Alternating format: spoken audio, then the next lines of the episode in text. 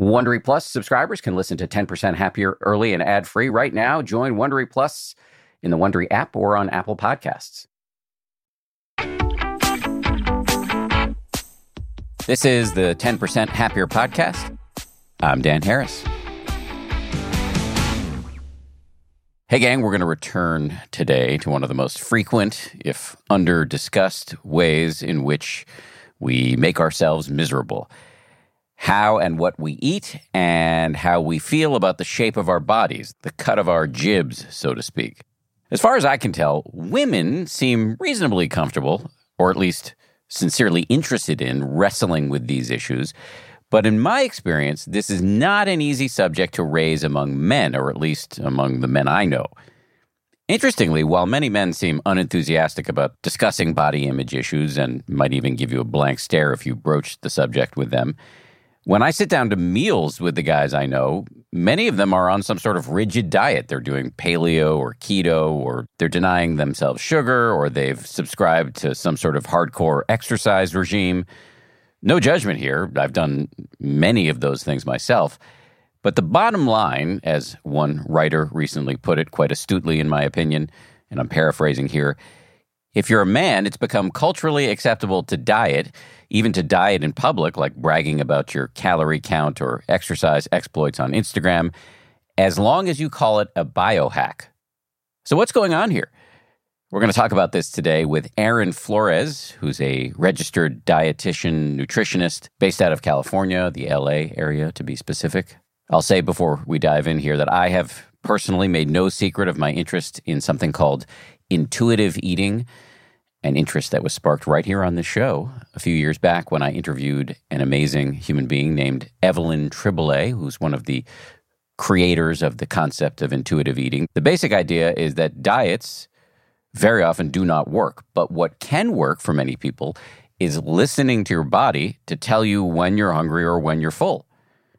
Aaron Flores, my guest today is one of the very few dudes active in this space, which is why I wanted to have him on. In this conversation, we talk about what exactly intuitive eating is for the uninitiated, how men experience body image issues and why they often don't want to talk about it, the relationship between diet culture and capitalism, Aaron's contention that our body is not a project, what health at every size means and why it is controversial, that concept, in some quarters guidelines for parents around intuitive eating and body image, and the role of self compassion when it comes to all of this. This show is brought to you by BetterHelp. I got to tell you, I feel so much better when I talk about my anxiety instead of keeping it bottled up. There's an expression that I first heard from the great researcher and also Zen practitioner Robert Waldinger never worry alone. Our temptation many times is to keep it bottled up, but the data really show that the people who do the best in life, who live the longest and are the happiest, have strong relationships with people with whom they can talk about whatever's going on in their lives. And for me, therapy is part of that.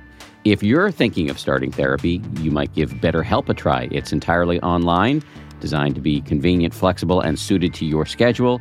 Get it off your chest with BetterHelp. Visit betterhelp.com slash happier today to get 10% off your first month. That's betterhelp, H-E-L-P dot com slash happier.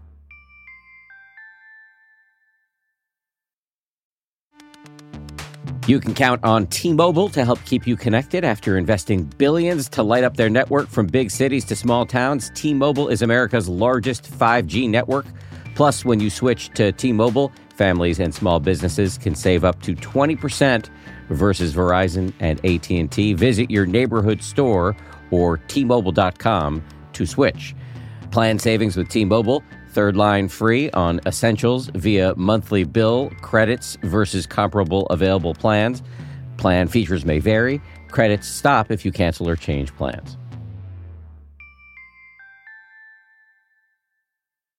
Audible lets you enjoy all your audio entertainment in one app. You will always find the best of what you love or something new to discover. They offer an incredible selection of audiobooks across every genre, from bestsellers and new releases to celebrity memoirs, mysteries and thrillers, motivation, wellness, business, and more. I've been checking out recently is called Our Share of Night. it's technically, I guess, a horror, but it's definitely literature. I mean, it's incredibly well written, absolutely fascinating, and it really does rhyme with some of the themes that we explore uh, on this show. I highly recommend it, although I'm only uh, through the, the first 15, 20% of it, but already I highly recommend it. As an Audible member, you can choose one title a month to keep from the entire catalog, including the latest bestsellers and new releases. New members can try Audible free for 30 days. Visit audible.com slash 10% or text 10% to 500 500. That's audible.com slash 10% or text 10% to 500 500 to try Audible free for 30 days. Audible.com slash 10%.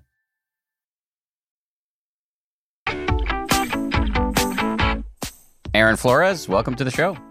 It's truly an honor to be here. I'm such a fan, and uh, I'm really excited to be able to talk to you today. Thank you. Appreciate that. I am excited right back. Let's start with your personal story because I'd be curious to hear how you got into this work in the first place. Yeah, I, I love origin stories. So mine is probably, in, in some ways, probably similar to a lot of folks who go into becoming a dietitian. And what brought me to this work was my own issues with food. I've grown up in LA. I was born in Mexico, but basically lived in LA almost my whole life. And I had always sort of struggled with food and body in some ways, maybe not up front, but sort of in the background for most of my teens and, and 20s. And it was in my 20s that I went on like my first real restrictive diet. And it was purely for the purpose of losing weight and being smaller. And I was really good at it. I like followed some lessons that a dietitian taught me when I was 15 that I never applied, but I applied later in life. And I was really strict about what I ate and how often I exercised. And I noticed as my body changed, as I got smaller, that the world sort of opened up to me and that people treated me differently. It was easier to like go on dates. My friends treated me differently. My coworkers treated me differently. My family treated me differently. And I was in the midst of a career in this is in the 90s. So think of the dot com boom that was emerging then. And I was a college dropout living in LA and working in the internet.com boom making video games.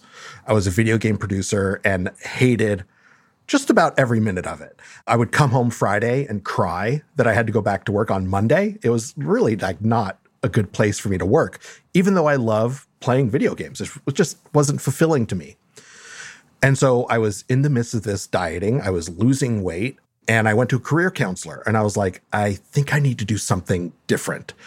I said, I think I'm, I might want to be a nutritionist, a dietitian, but I don't want to go back to school. Anyways, long story short is I did. I quit work. I went back to school to become a dietitian with the intense drive that I was going to tell other people how to do what I did.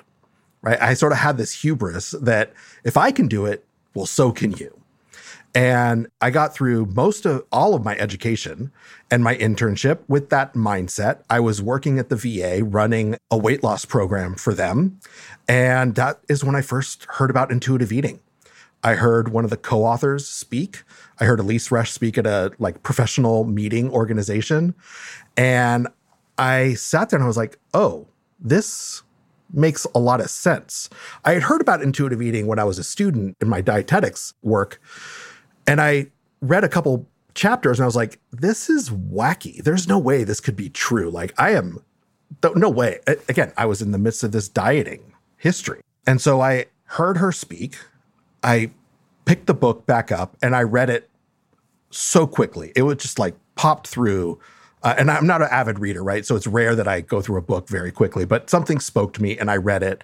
I emailed her and I said, Thank you for this book. It, there's I think you wrote it about me in a lot of ways. And and I just want to thank you for it. And she responded and she said, "Thank you so much. You know, you're a dietitian. I have supervision groups in LA and you're welcome to join. Like come and join us." And I did. And I went for many years, every like once a month on a Wednesday night and would sit and really what I realize now is that was my therapy. Like that was me unlearning diet culture. That was me learning a new way around food. I had to apply it first to myself before I could apply it to clients. But basically, intuitive eating led me to this new way of thinking around food and body. And it was there that I learned about health at every size. I learned about body trust principles, which sort of think about where, we think about weight stigma within all of these things. And and I finally realized like I need to change what I'm doing. I cannot teach weight loss anymore. I need to work from a very different perspective. And I literally did a 180 and I quit my job at the VA. I, I worked part time at a few eating disorder treatment centers and I realized I wanted to work with eating disorders. I wanted to work in a place where people were healing their relationship with food and to have a deeper conversation around not just what to eat, but why. And why is it so challenging to exist in our body in this society? And it was really like all of that that just led me to this work. And I was like, and now I'm so grateful for it. Like, this is exactly where I want to be. Like, these are exactly the conversations that I want to have with folks around food and body. And most people aren't having them. That was great. And you've given me a million places to go. But let me start by getting you to describe in as simple terms possible the difference between the approach to dieting that you had imbibed, to use a loaded phrase, and intuitive eating? So, what I realize now is that the dietitian that I met when I was 15 taught me a bunch of eating disorder behaviors.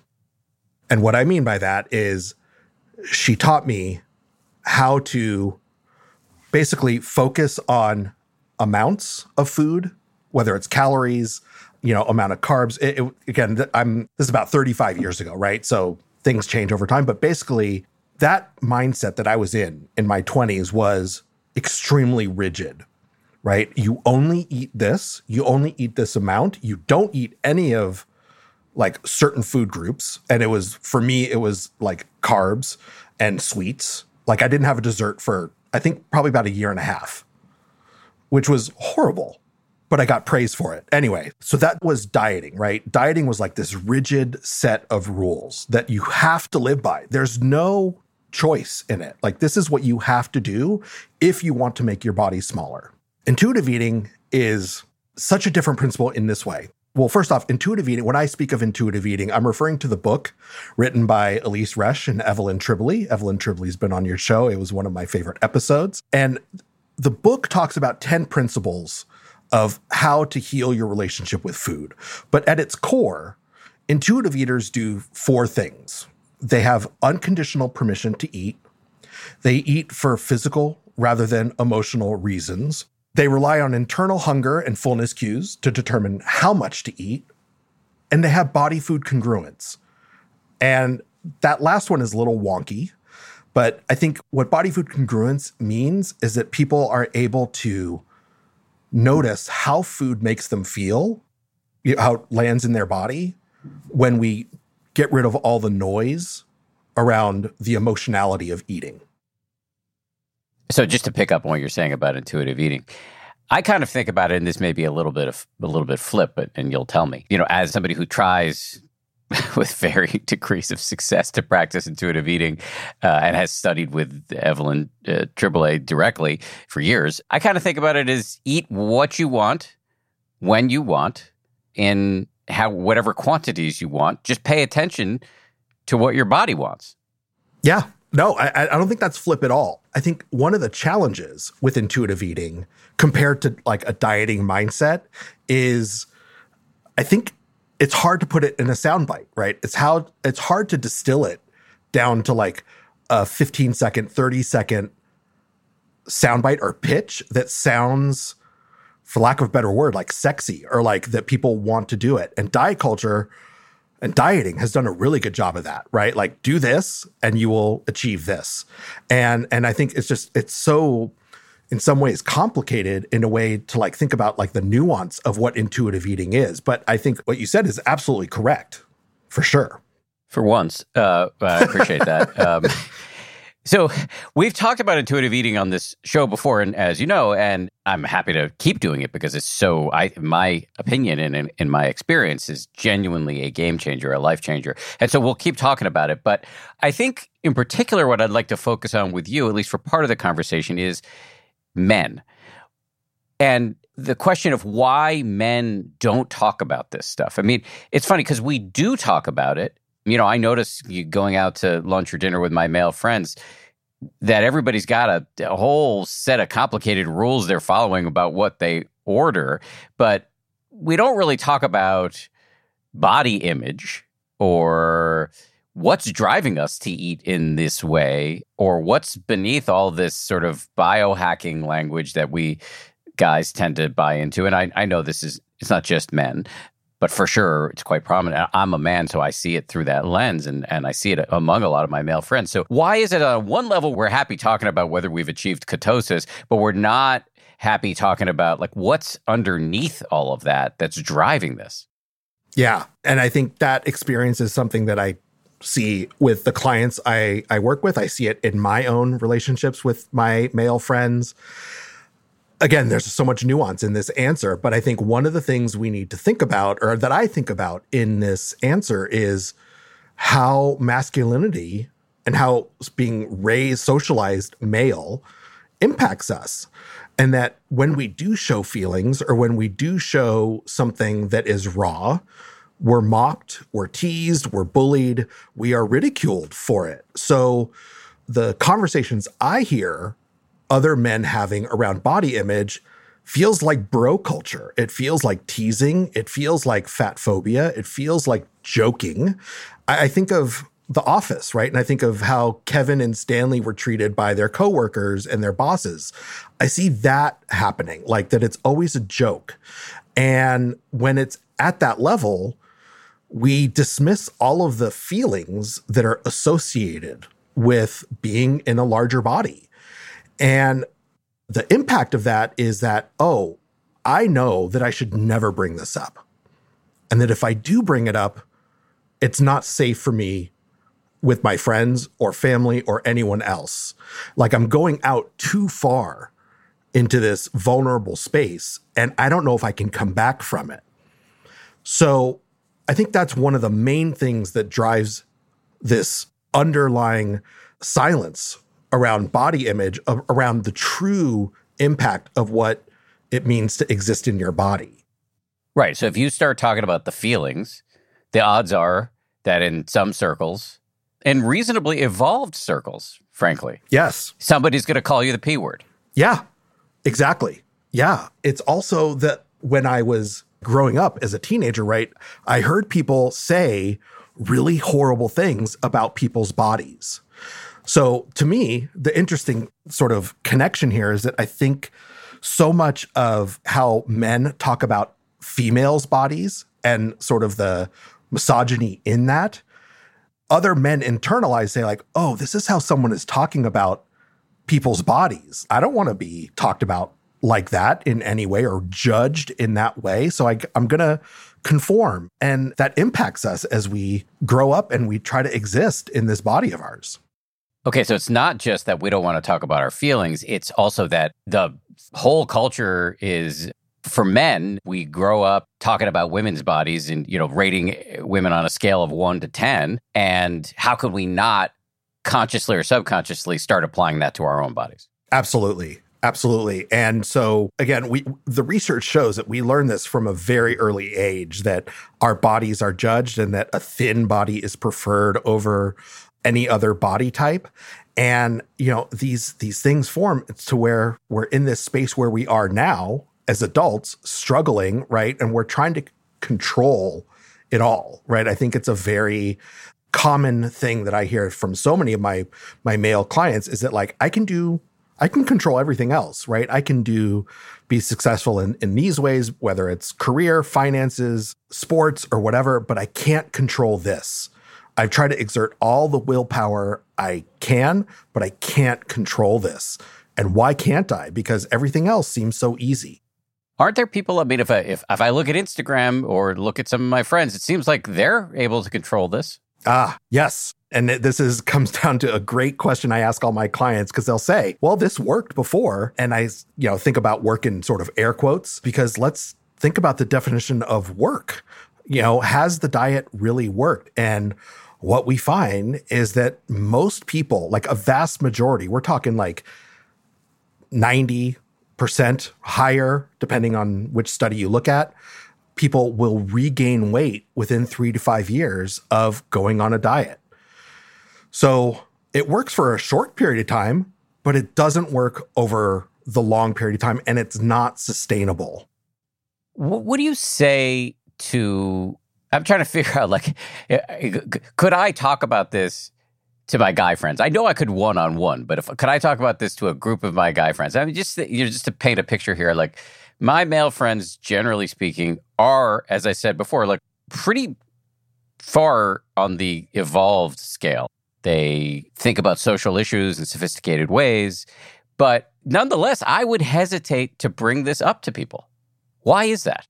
Well, I think it's interesting this sort of example you're giving because I think about social justice, I think about privilege, and I think about the one thing that is missing from some of these sort of evolved conversations is the conversation around fatness, and that there is still so much fat phobia in the world. And for a lot of folks, will feel like the one thing I don't want to be in this world that I feel like I have control over is my body size. And I don't want to be larger. I don't want to be fat. And, you know, I think it's that lack of discussion and a lot of sort of social justice circles that is sort of impacting or actually halting the growth in a lot of spaces. So I think about, you know, your group of friends and I have a very similar group of friends in a lot of ways and say, you know, how to me it centered around people still are really worried about being in a larger body, not just from a health standpoint, but from like a societal acceptance. I want to look good. I want to feel good. I want to be seen as worthy point of view. So, with your friends, how can you have this conversation without getting laughed out of the room around like being, you know, somebody who's, uh, you know, wants to talk about their feelings, et cetera, et cetera? One of the things I think is really helpful is setting boundaries with people. And I think what I've done with a lot of folks that I'm close with is saying, like, you know, I don't want to talk about food or body, right? I don't want to hear about what diet you're on. I don't need to hear about how much weight you've lost or things like that. Like, there's so many more deeper conversations that I want to have with you. How would it feel if we had lunch or went to golf or hung out, watched the game? And didn't talk about these things, right? We we instead just sort of said, "Hey, that's not a topic let's engage in." Number 2 is I think it might feel very intimidating to do this in a group.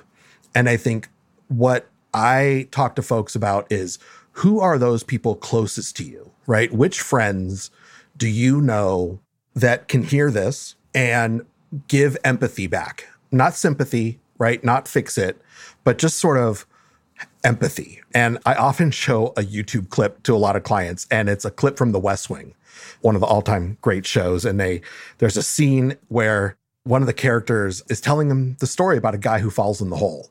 And the story is, you know, basically saying a guy falls in the hole and a doctor comes by and says, Hey, can I, can you help me out of the hole? And the doctor gives him a prescription, right? And then a priest walks by and says, The guy in the hole says, Hey, can you help me out? And the priest throws down a prayer. Finally, a friend shows up and he says, Hey, I'm, I'm in this hole. Can you help me out? And the friend jumps down in there with him. And the guy's like, You know, well, now we're both stuck in the hole. And and the other guy's like, well, yeah, but I've been in this hole and I know a way out.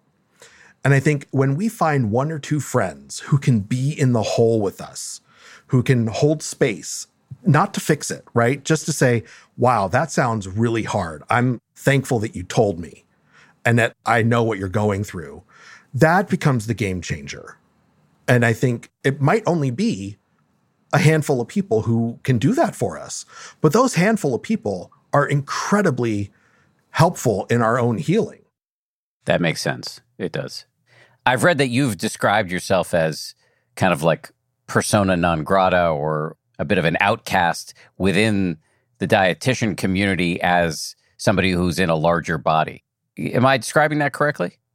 I don't know if it would be an outcast or persona non grata. I think I'm an anomaly. I think, well, one, there's not many cisgender men in dietetics. There's not a lot of cisgender men in dietetics who practice from a weight inclusive approach. And there aren't a lot of fat dietitians who cisgender male dietitians practicing from a weight inclusive lens. And I use the word fat there as a descriptor, not as a weaponized word, but as sort of like an activist reclamation moment to sort of help people normalize the word and, and reclaim that word from all the negativity that it used to be. I definitely feel like my profession still has a ways to go around accepting body diversity and accepting that people that there will be fat people and thin people. Like I said earlier, I think it's still a profession that is dominated by thinness and dominated by that narrative. And many of the people who are working in the field are in smaller bodies. I notice that I don't fit in, right? I notice that I don't fit in in a lot of ways. And I think that the implication of that is that I find my people outside of that profession office sometimes, or I find my community in other ways, it just makes it hard to go to like the national conference, right? It makes it hard to like interact in some of the circles. And it, I have to set a boundary for myself. It, it's hard to be around it, right? I don't want to let that in because I'm human too, right? I have hard days in my body and I have days where I question all of this. And the less I let it in or the less I'm exposed to sort of the intensity or the scrutiny of it, the more self compassion I have for myself. I just notice that I stand out a lot, and that's challenging. Coming up, Aaron's going to talk about how capitalism teaches us to tie our weight to our worthiness. And he'll talk about how to operationalize his notion that our body is not a project. After this. The weather is getting warmer. Time to ditch my jackets and sweaters for shorts and tees. I used to waste my money on clothing that would only last one season. That was until I found Quince. Now I've got high quality pieces that never go out of style that I will be wearing year after year. Quince has all the seasonal must haves like 100% European linen shirts from $30, performance polos, and versatile flow knit activewear. The best part all Quince items are priced 50 to 80% less than similar brands by partnering directly with top factories. Quince cuts out the cost of the middleman and passes the savings on to us. And Quince only works with factories that use safe, ethical, and responsible manufacturing practices, along with premium fabrics and finishes.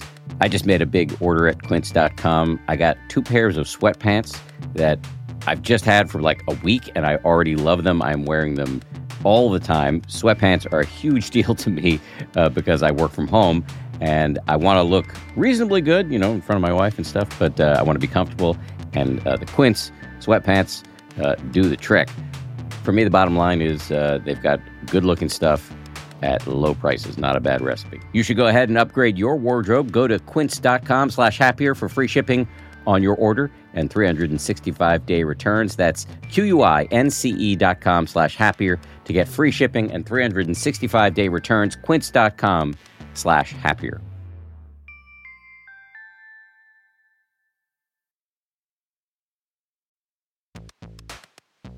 We're driven by the search for better. But when it comes to hiring, the best way to search for a candidate isn't to search at all. Don't search, match with Indeed. If you need to hire, you need Indeed. Indeed is your matching and hiring platform with over 350 million global monthly visitors, according to Indeed data, and a matching engine that helps you find quality candidates fast. Ditch the busy work. Use Indeed for scheduling, screening, and messaging so you can connect with candidates faster. And listeners of this show will get a $75 sponsored job credit to get your jobs more visibility at Indeed.com slash happier. Just go to Indeed.com slash happier right now and support our show by saying you heard about Indeed on this podcast. Indeed.com slash happier. Terms and conditions apply. Need to hire? You need Indeed.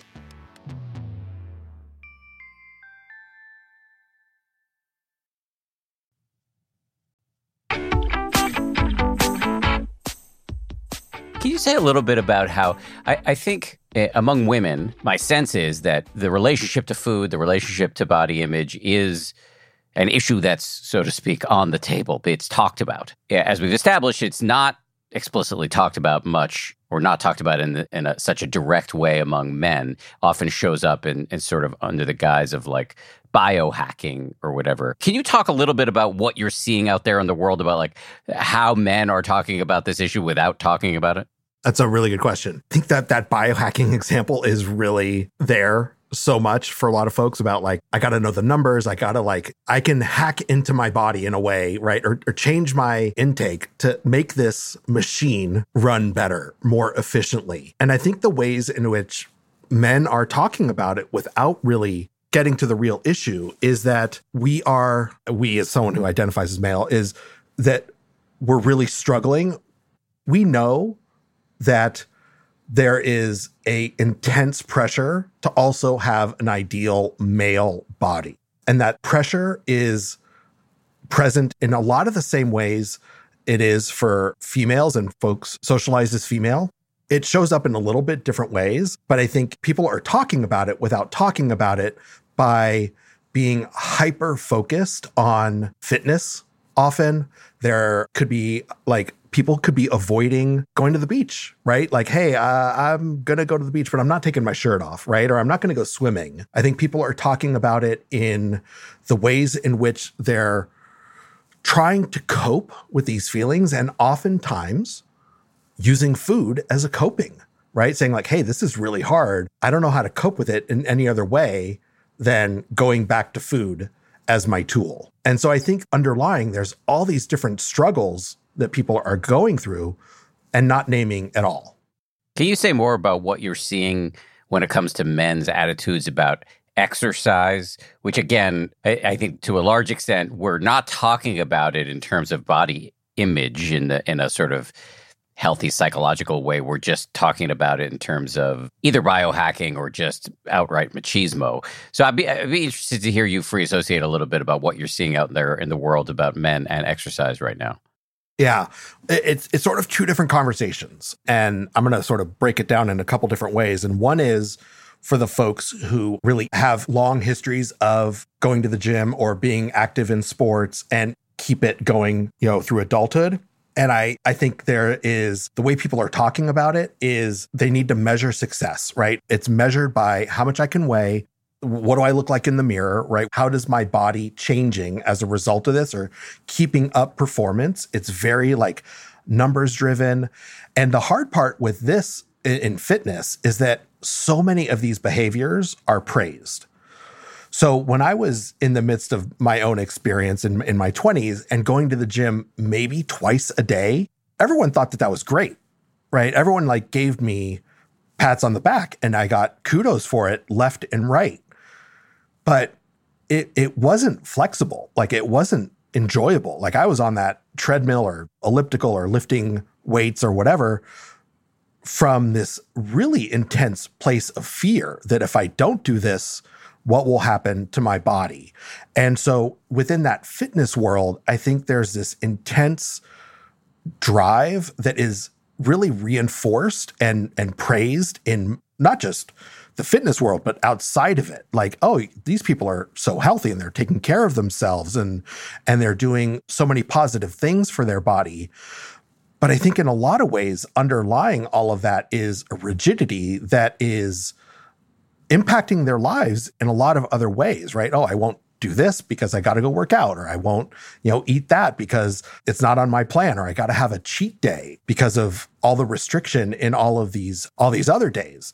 So I think what I see eh, for those folks, it's really hard to pull themselves out to be able to say like why is this bad you know isn't that rigidity serving me and really needing some help in being able to sort of look at it from a broader perspective to say oh like i'm actually like sort of suffering through this process right i wish it felt more compassionate the other side i see is folks who are really scared of working out like they don't want to go to the gym. And partly it's again because of all of the weight stigma that shows up in these spaces where someone in a larger body is struggling to go to the gym. One client said it really, really clearly to me. I don't want to go to the gym because I feel like everyone there is working out to not look like me.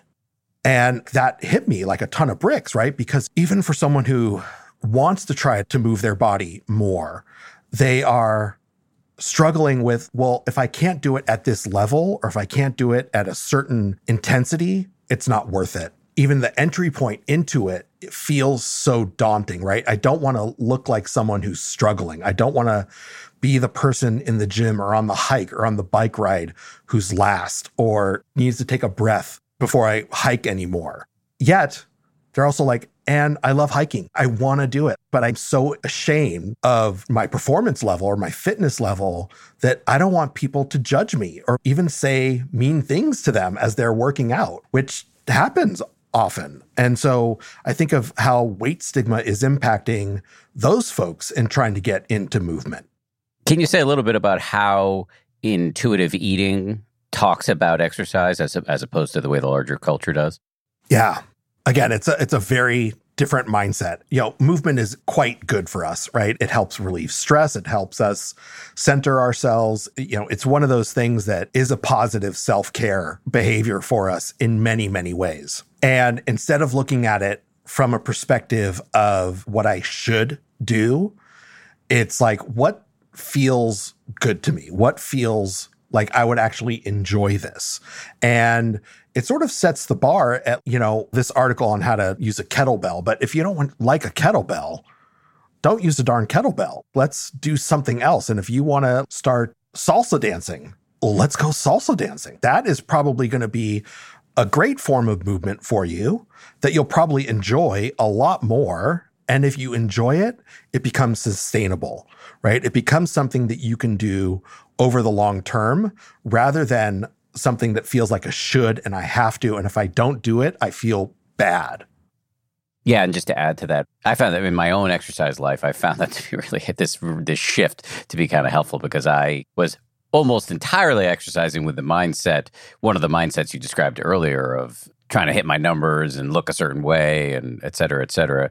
And I found this shift to be really helpful. Another little hack that a friend of mine, who sadly is no longer with us, gave me a while ago, which was once in a while when exercising and maybe when you notice yourself pushing yourself too hard, to just drop a word into your mind. In this case, the word was gratitude. Like, yeah, I've got a working body. Yeah. Why not take some measure of delight in that rather than thinking about how I'm performing right now, whether I'm going to hit a PR on Peloton or whatever. Right. It's like acknowledging, like, wow, what a privilege it is to be able to do this just from the get go. I also tell folks, get rid of the Apple Watch or the Fitbit or all of these tracking devices, right? Instead of graphing how many steps you're doing or how much movement you've done in a day, like, what if you didn't have any sort of external feedback to tell you you did enough? What if you started, just like with intuitive eating, what if you started to listen to your body to say, like, hey, this was enough for me today, right? I don't need to go X amount of steps. I can turn around whenever I want and go home and be completely content and happy with what I did. Obviously, so many of the things you're talking about today are applicable to all genders. But I'm going to just go back to men for a second because we were talking earlier about like how to reach men so that they can do less do and and perpetuate less suffering around these issues.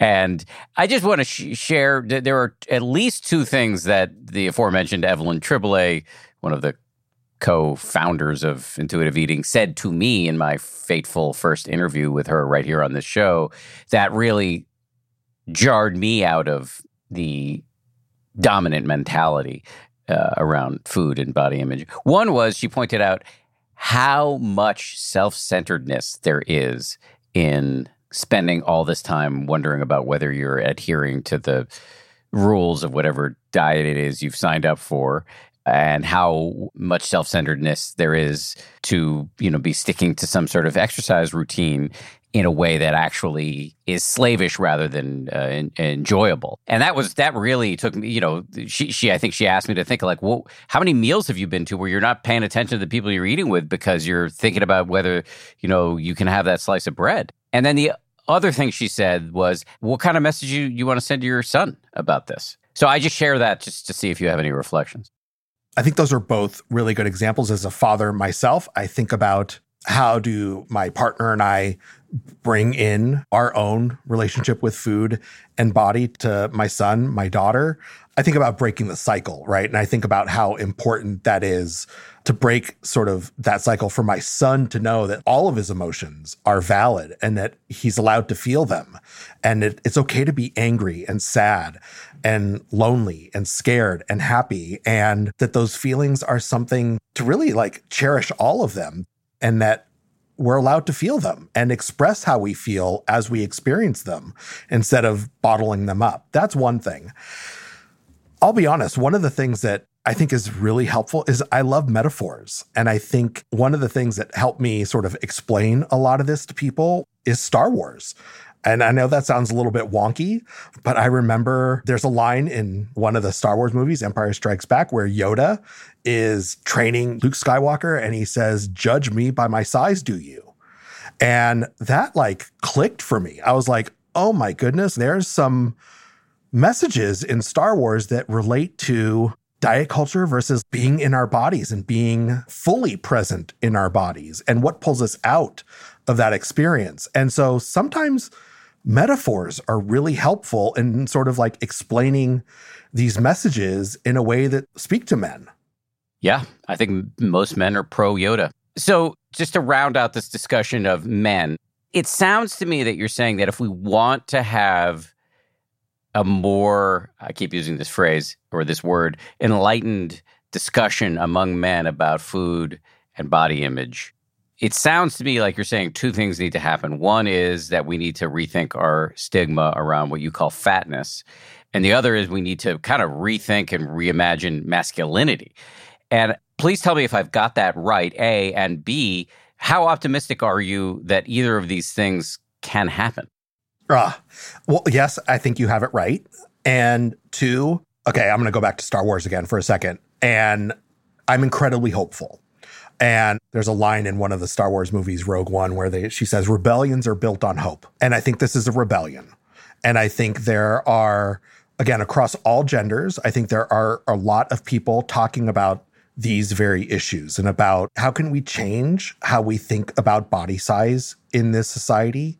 How can we not think of it as personal responsibility anymore and embrace body diversity? And I think there are more and more men who are talking about being able to challenge what it means to be masculine in this world and being able to hold space for feelings. I also really, I'm going to plug your podcast up and down, by the way. The Karamo, Karamo's interview was amazing because I think it highlights that first point that you said. How much can we allow and challenge the idea of how masculinity needs to change in order for us to really evolve as men and be more compassionate towards ourselves. So I am incredibly hopeful and I'm incredibly aware of how big of a shift this is for our society. I don't think it's going to happen overnight, but I do think in a lot of ways this shift is happening in many aspects. You have said that diet culture, which is a term of art in um, the intuitive eating world, but diet culture, which is basically the opposite of intuitive eating, you've said that it's tied to capitalism. Can you talk about what you mean by that? First off, if diets worked, we'd be on one and then we would never be on another. So people are benefiting financially from us going on multiple diets. So if we are constantly going on another program, constantly investing, it's a over 60 billion dollar industry. You know, people are profiting off our body shame. But I think the deeper part in how capitalism is influencing us is I think how it comes to worthiness, right? My worth in this world, right? Especially from a male perspective is determined by how successful I am right? My worth as a man is set forth by how much money I make, how well I do in my job, how my career advances. It's not really valued much on how I evolve emotionally, right? I don't think we have a lot of value in the evolution we're talking about, especially around being in our body. So I think there's this idea that, oh, well, if I'm aging and I'm getting older, right? That's my worthiness. Well, I also need my worthiness to be connected to my body. right? That at 18, I could do all of these things, right? I was on this team, I could play this sport, I performed this way, I ran this fast, I lifted this much. And as I get older, maybe my body is not as able to do some of the things that it used to do. So, where is my value? And I think this idea of this hierarchy of how people value their bodies, I think is tied to this idea of capitalism in a lot of ways. Here's another quote from Aaron Flores. I would love to see if you can sort of say more about this. Our body is not a project. So much of what the diet culture, again, tied to this capitalism idea is if my body is a project that needs fixing, right? I go through this cycle of, oh, shoot, something's wrong with my body, right? It doesn't look right. You know, someone will say like, oh, I, I got a little, uh, I gained a little weight. I had too many in and out burgers, right? Or whatever. Okay. Now I got to fix that. Right. So how do I fix that? Well, it's through dieting, right? It's through restricting. It's through eating less. It's through moving more. And just like you've shared on this podcast many times before, is that we can't hold on to that restriction. Our body fights it. And and eventually we give in, we end the diet, we gain weight, or you know, we gain the weight back that we lost. And then all of a sudden we're back at the top of the the cycle of like, oh shoot, now I gotta fix this problem again. Like my body is constantly a project that needs attention. And I think if we step away from that and say, you know what, my body is not something that needs fixing I don't need to make a project out of my body. I need to actually think about how do I care for my body and what does caring for my body actually look like when we take weight out of the equation? What does it look like? That's the great question. And it looks different for everybody, right? I think what I think about is how do you manage your stress? Number one, right? Especially how we've lived over the past three years in this pandemic how do we manage our stress? How do we manage anxiety? I think caring for ourselves is connection with people. Who are the people I can connect with on these feelings that I'm having, no matter what they are, whether it's issues with my body or it's depression or it's anxiety or it's joy? How am I connecting with people? Again, moving our body is a part of that, right? How am I moving my body in a way that is consistent with my values and consistent with what feels sustainable to me and joyful. And how am I eating, right? How is my relationship with food? Am I disconnected when I eat? Am I really, am I disassociated when I eat? Am I not even thinking about the flavor, the texture? Do I like this food? Thinking about, you know, how can we be present when we eat? And I think about broadening the idea of self care, not something sort of that might even sound sort of feminine, in nature, right? But saying like all humans should think about how can we incorporate more self-care, that it's something we need to survive. Why is it that it sounds feminine? There's something about this whole conversation that I think is going to be tricky for many dudes, particularly straight dudes, because it it's uh, I can feel it in myself. It, it's it's I don't know if it's out of my comfort zone, even though I do this a lot. I think that's interesting, right? How even someone who like what might feel like they do this a lot, right? It might just feel a little bit out of our comfort zone. Again, I think this is why we need such a shift in our thinking, right? Why is connecting to these things in this way even perceived as negative, right? I think there's probably some homophobia in that. I think there's probably some misogyny and sexism in that. But I think, again, Star Wars, right? I think there's a balance to us. I think we all have feminine sides. I think we all have masculine side. There's nothing wrong with it. And I think nurturing both sides of that and, and everything in between helps us be better humans. And I think it all sort of builds on the stuff we're talking about, Dan, because if we sort of think about the beginning of this conversation about how we've learned from such an early age that these topics are not allowable or that they aren't nurtured either in the home or at school or with our friends. It was that way for our fathers, right? And their fathers. So it's almost like this historical learning that we know to be sort of quote unquote true that we don't we just don't do this. And and so I think it is uncomfortable, but I also think when we get to those levels of discomfort, that's also where the most growth is. Right? And I tell my clients like if I'm making you uncomfortable, I'm probably doing the right thing. Like this is probably a space that we can occupy right? Safely and together, but it's probably going to lead to some growth. After the break, Aaron explains what is meant by the slogan health at every size, and he responds to critics of that notion. He also offers some guidelines for parents who want to raise intuitive eaters, and he has some tips for practicing self compassion when it comes to how we look at and think about our bodies. That is right after this. I love cats. I make no secret of that. We've got four cats. But here's the thing about felines they poop a lot. You need kitty litter, and you need that kitty litter to do the job, which is why I'm proud to recommend Tidy Care Alert, which has long lasting ammonia control. So your house or your apartment or your yurt or wherever you live does not smell like you have four cats or however many cats you happen to have. No judgment here. It's low dust and lightweight, which means no lugging heavy bags of cat litter up the stairs. And it's from the brand most often recommended and personally used by veterinarians. Tidy Care Alert uses color changing crystals to detect potential concerns and help put your mind at ease. Let Tidy Care Alert help keep an eye on your cat's health. Ready to pop the question?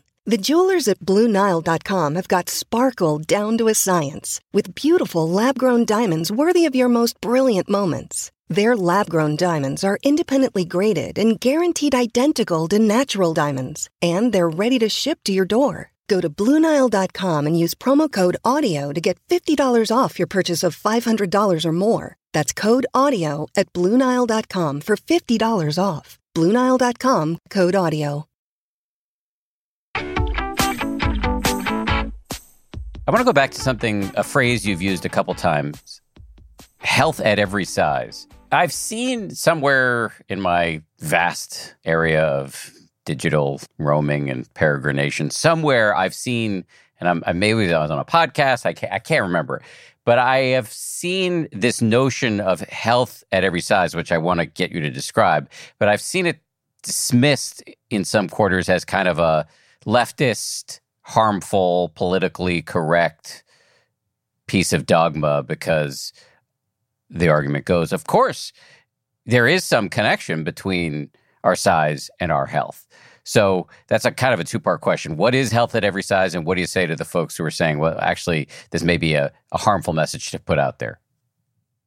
Really good question. So health at every size is a is a paradigm and it's sort of evolved over years. It was born as a rejection out of diet culture, really sort of came to be or in the 1990s and early 2000s. And there are really five principles of health at every size. And as we talk about the principles, right, you're actually going to hear a lot of overlap to intuitive eating in a lot of ways. And the first one is thinking about weight in- inclusivity and that just starting with the idea that there is body diversity in the world, right? That we are all going to come in different shapes. You know, some people will be tall, some people will be short, some people will be thin, and some people will be fat. And there have always been fat people throughout history, and there probably always will be fat people in the future. And sort of respecting and, and understanding that people come in different shapes and sizes. And let's just sort of embrace that instead of saying everyone needs to be thin. The second is health enhancement, is how do we think about equaling the access to information and services for people across body sizes? People in larger bodies will generally get less healthcare, less quality healthcare, really from the impact of weight stigma. Research shows that doctors dietitians, my profession, and many other healthcare professions see their clients in larger bodies as non-compliant, as ugly. They spend less time with them in visits. Oftentimes, they might not get screenings because the machine doesn't accommodate the individual. They might not get accurate blood pressure readings because the cuffs don't fit their arm. Basically, thinking about how does the impact of weight stigma impact healthcare? And then how do we think about then what things are we going to help people do or add to their lives to help them think about health, not just from a, a weight perspective, right? But from uh, maybe a much broader perspective. The next principle is respectful care. And again, that is very similar to the health enhancement, right? Where we're talking about weight stigma and how that impacts people. But understanding that aside from weight, that there are other factors that affect people's health. And we need to think about how race affects health, how gender affects health, how socioeconomic status affects health, and adding some more nuance to the discussion rather than just focusing on weight. The last two are, again, sort of fit within that intuitive eating idea, and that is eating for well being, thinking about flexible eating patterns that focus on hunger and fullness rather than just a rigid rule. And also, what is life enhancing movement? What are movement patterns that are joyful, accessible to folks across all body sizes? So those are the five principles of what health at every size is. The second part of of your question is, you know, people seeing it sort of as dogma or sort of seeing it as sort of this leftist agenda. I can understand that.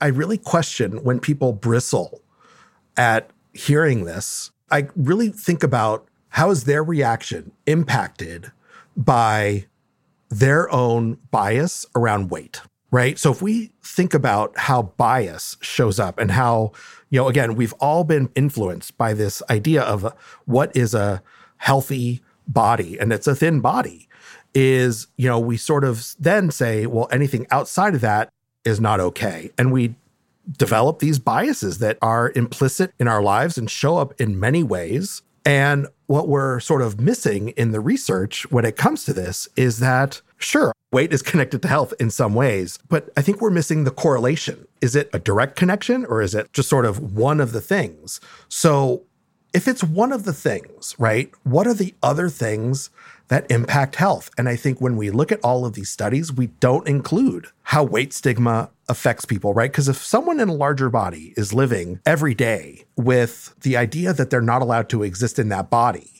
and the idea that like I need to change, they are constantly receiving sort of these almost traumatic events about their body and their existence. And that impacts our health, right? The way in which weight stigma impacts health is really important. So to me, health at every size broadens the conversation in a big way to say, listen, let's think about how can we help support people in adopting health behaviors for the sake of health and well being, not for weight control, right? Because weight control is not going to work. They're not going to lose weight and keep it off. The research proves that. So then, how can we help people adopt healthy behaviors without making weight the focus? And to me, in essence, that's what health at every size is. So, just to be clear for the critics, you're not saying go for it, eat in whatever way you want in perpetuity, eat without any regard for the health of your organs. You're saying make healthy choices and let's not use the number on the scale as the only metric when it comes to health.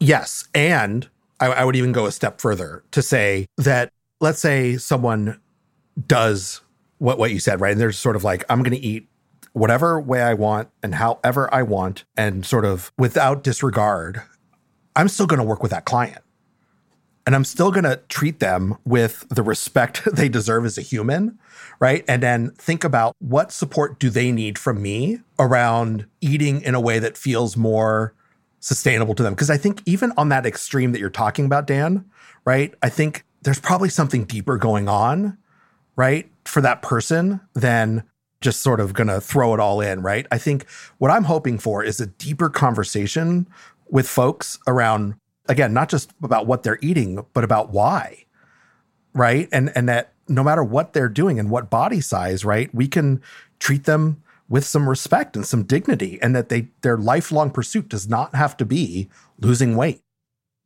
What tips do you have for parents? We talked earlier about how one of the things that jarred me out of my habitual patterns around eating and exercise was Evelyn Tribole saying, you know, what kind of messages do you want to send to your son? What do you recommend to parents when it comes to how to talk to their kids around food? And because it can be complicated at every age. You know, I have a seven year old. It's really complicated around like how how do I get them to not eat just mac and cheese or whatever. And then it you know as kids enter the teenage years, it becomes even more complex. I would imagine. So, what what are your guidelines for parents? Well, first off, I think one of the things that we need to do that is clearly evident by what you're talking about is we need to think about how our relationship with food impacts our kids, right? Our stuff will become their stuff if we're not really cognizant of it, right? So, what I tell parents is how can you create a home, a space where all bodies are loved and respected and that again, we think that we embrace body diversity. So that means, you know, how many times have parents saying like, "Oh, I don't look good in that picture." Right? Or and and their kids hear us, right? Say that. Or we say, "Oh, I, I look horrible in this outfit, right? Or in this dress or this suit or these pants. You know, I'm so, uh, oh, I'm so fat, right? Like using that word fat as a sort of a weaponized word.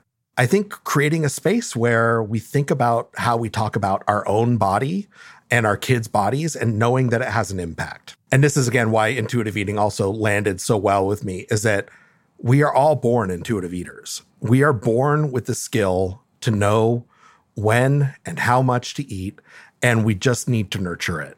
And that kids will go through phases where they eat a lot of one thing and they will also move out of that phase.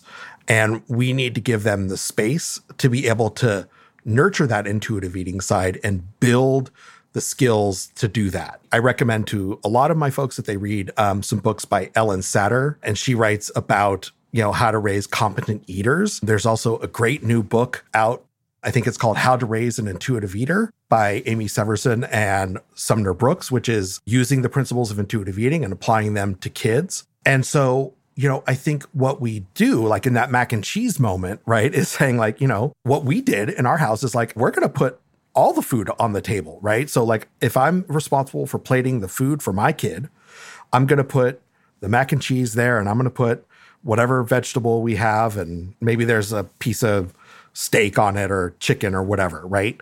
And I'm going to give my kid their plate and then they get to eat it, right? They're going to eat whatever they want on that plate. And I'm not going to say anything. I'm just going to ask them, like, okay, are you still hungry? Do you want more? Do you need more?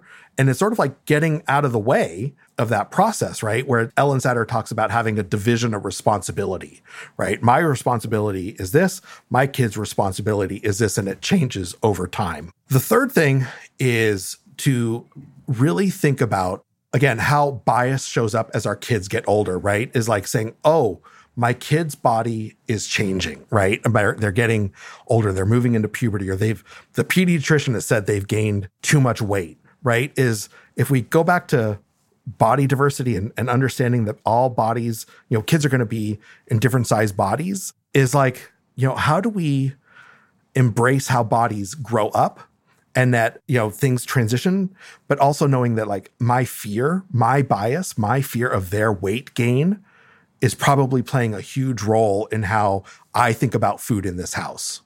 I know you have argued that self compassion is really important when it comes to having a healthy relationship to food and the way you look in the mirror, et cetera, et cetera. Can you say a little bit about how exactly we can practice it in this context? With, with regards to like looking at yourself in the mirror, like your own body image? Yeah, and also like how you talk to yourself about how how much you're eating and what you're eating. All of it.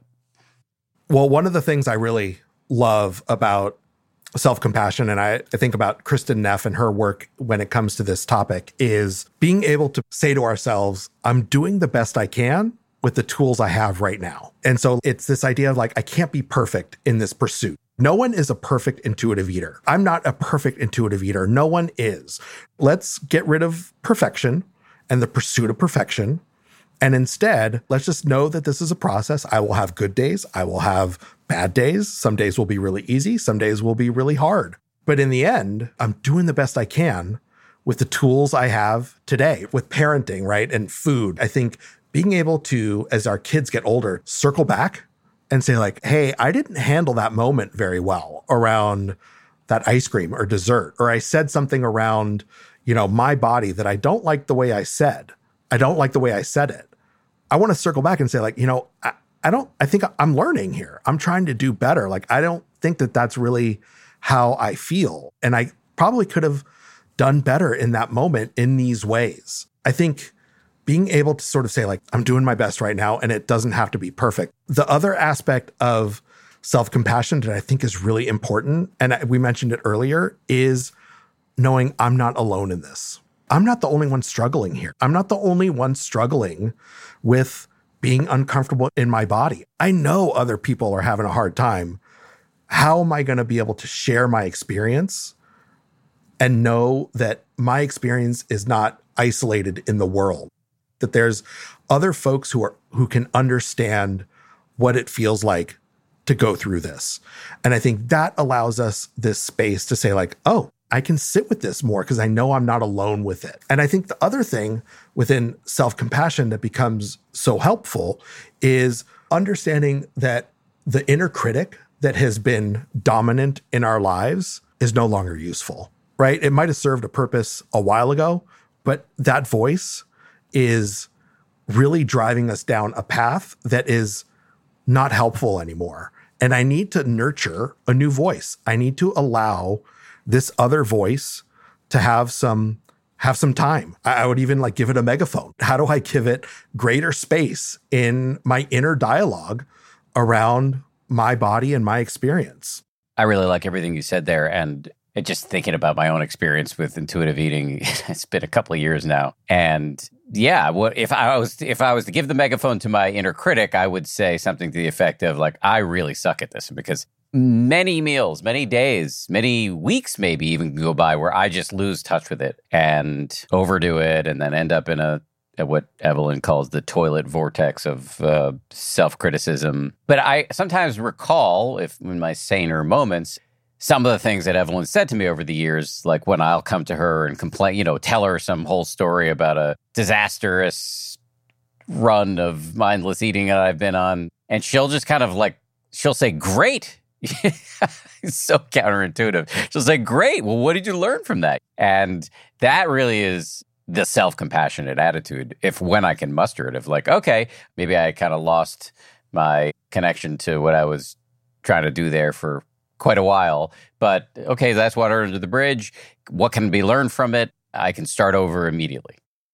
You know, I think that's such a powerful moment that you're talking about right there. It makes me think about why, as professionals, right, people doing this work and helping people along, how intentional of a space I need to create to do that work. Because the dominant narrative, I think, especially being trained as a dietitian, is that if someone doesn't do it, it's like I'm going to get the red pen out and we're going to sort of figure out where you went wrong, right? Or why why didn't you do it? Instead of embracing the moment and not even seeing it as a mistake, but saying, "Oh my goodness, there's so much to learn from this." if we can pull out that negativity, I think there's so much beauty in that moment of creating this space. Even the hardest moments, there's something I'm going to learn there and something worthwhile that I can take from it. If people want to learn more about you, where can they do that? My website is smashtheweightriarchy.com and I'm on Instagram at Aaron Flores RDN. And I'm not recording new episodes, but I, I did have a podcast for a while called Dietitians Unplugged. And so you can check that out and listen to the past episodes. And it's a really great way to sort of hear more about this topic from maybe a little bit of a humorous, edgy perspective. Great. Aaron, thank you very much. Thank you. I really appreciate you having me on. Thanks again to Aaron Flores. Thank you as well to all of the people who work incredibly hard on this show. They include Samuel Johns, Gabrielle Zuckerman, DJ Kashmir, Justine Davy, Kim Bikama, Maria Wertel, and Jen Poyant.